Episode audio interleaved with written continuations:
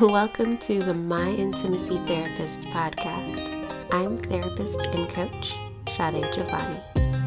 If you want to feel less anxiety in your relationships and enjoy a confident and spiritual, intimate life, you're in the right place. So grab a cup of tea and a warm blanket, and let's talk intimacy. What you think is going to happen when you talk to your person is probably creating a self fulfilling prophecy where that is the exact result that is happening every single time. And this is extremely dangerous to any sort of progress that you want to make. One of the biggest things that I think someone like you might say in response to that is, but you don't understand. It does happen that way every single time I think it's going to. And so, whether that be you think your partner's not going to listen to you or they're going to say a specific phrase back, you've already got them pegged. You've been with them for years, months maybe, but probably years. And so you know what's up. So I'm not taking that from you. But shall we also consider that our expectations of how the other person is going to respond might be influencing how we show up in the dynamic. And so that's the extra variable, the wild card, the not so wild card that we don't factor in when we consider, well, they always do this. Let's pause and very gently look inside but what do you always do? How do you usually show up? And if you did to your partner some of the things that, or if your partner did to you some of the things that you do to them, how would that feel? To which you might respond, but I wouldn't do that unless they, no, no, no, no, no. We have to consider that it's happening though. The dynamic cannot be extracted from itself. All things are happening because the other things are happening. It's like this which came first, the chicken or the egg? So let's just self reflect together for a second. Are you coming into any of these equations with some avoidance? Meaning you don't talk about the thing until you blow up or you just avoid it for as long as possible. Are you minimizing your feelings or theirs? Are you passive aggressive? Where you say little snarky comments, little, little jabs, baby jabs? Are you um ooh, this is this is definitely a thing. Are you guilt tripping or doing a little light bit of punishment, meaning they don't say or do the thing you want them to say or do, and so you go, it's fine. No, it's it's fine. I'll do it myself. I always do it myself anyway.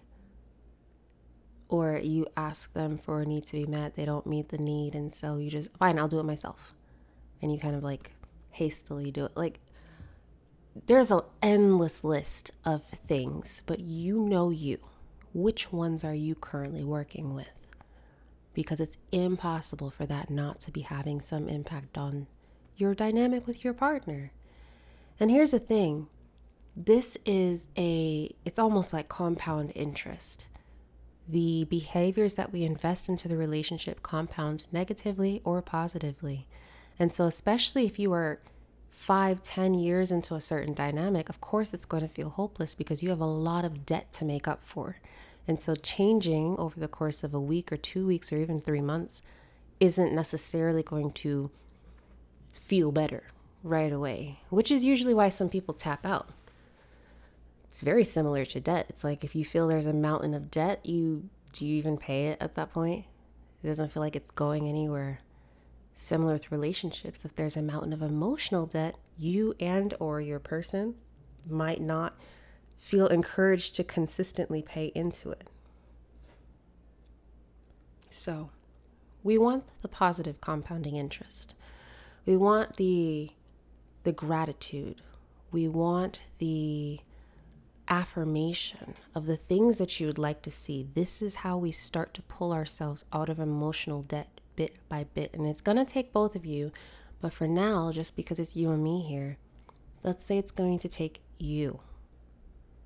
How can you shift your actions regardless of what they do or don't do? Because if you're sitting here playing, um, what's that game where you, uh, chicken? I don't know. If you're sitting here waiting for them to move and then you'll move, then we just stay stuck together. And that's just, that's just what we've got. And that feels like a really hopeless place to be. I don't know how long you can stay there. That, that sounds exhausting. But in order to change the system, you have to change something. Anything. Can we extract any of the negative, critical, avoidant, passive? Can we extract any of the things that are killing your relationship plant so that we can start to see what happens in the absence of those things? So, going back, circling back to the original thought Are your actions creating a self fulfilling prophecy? Maybe a little bit. Can we accept just, just a little bit of it?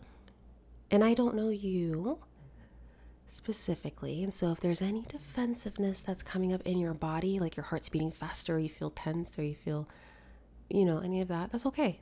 Like, let's let's honor that part of you, that protective part, because it has something to say. It knows what's going on.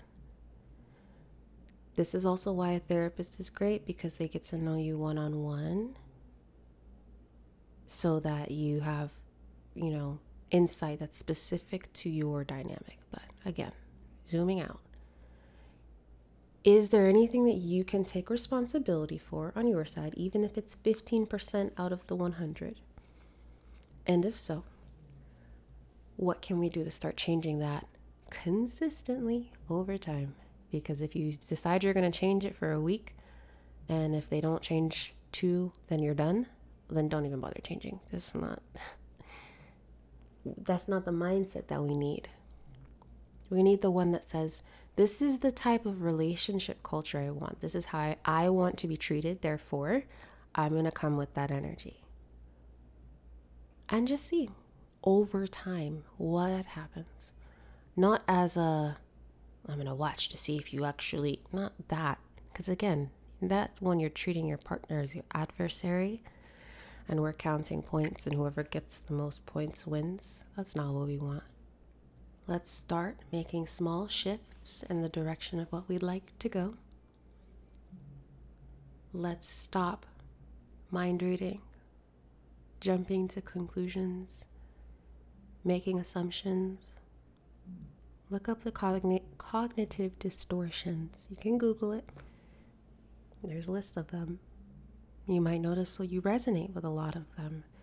Let's see if we can extract those more and more and replace them with affirmation. Any small spark or ember that you see, affirm it, expand it, speak life into it. Let's start doing those things. And if you are listening to this and you say, No, Sade, you don't understand. Yeah, I don't. I don't know your story. So we have a couple of options here. One, we can get in front of a therapist for individual or couples therapy in your state. Um, another option is you can work with me, and you know how to do that. You go to the show notes, you go to my website, and you schedule a consult. But either way, we do something, we change something because this cannot go on like this forever and ever. You're tapping out, you're getting exhausted, you are becoming someone you probably don't recognize. Maybe you both are. So let's change something so that you're you're not both just slowly dying inside.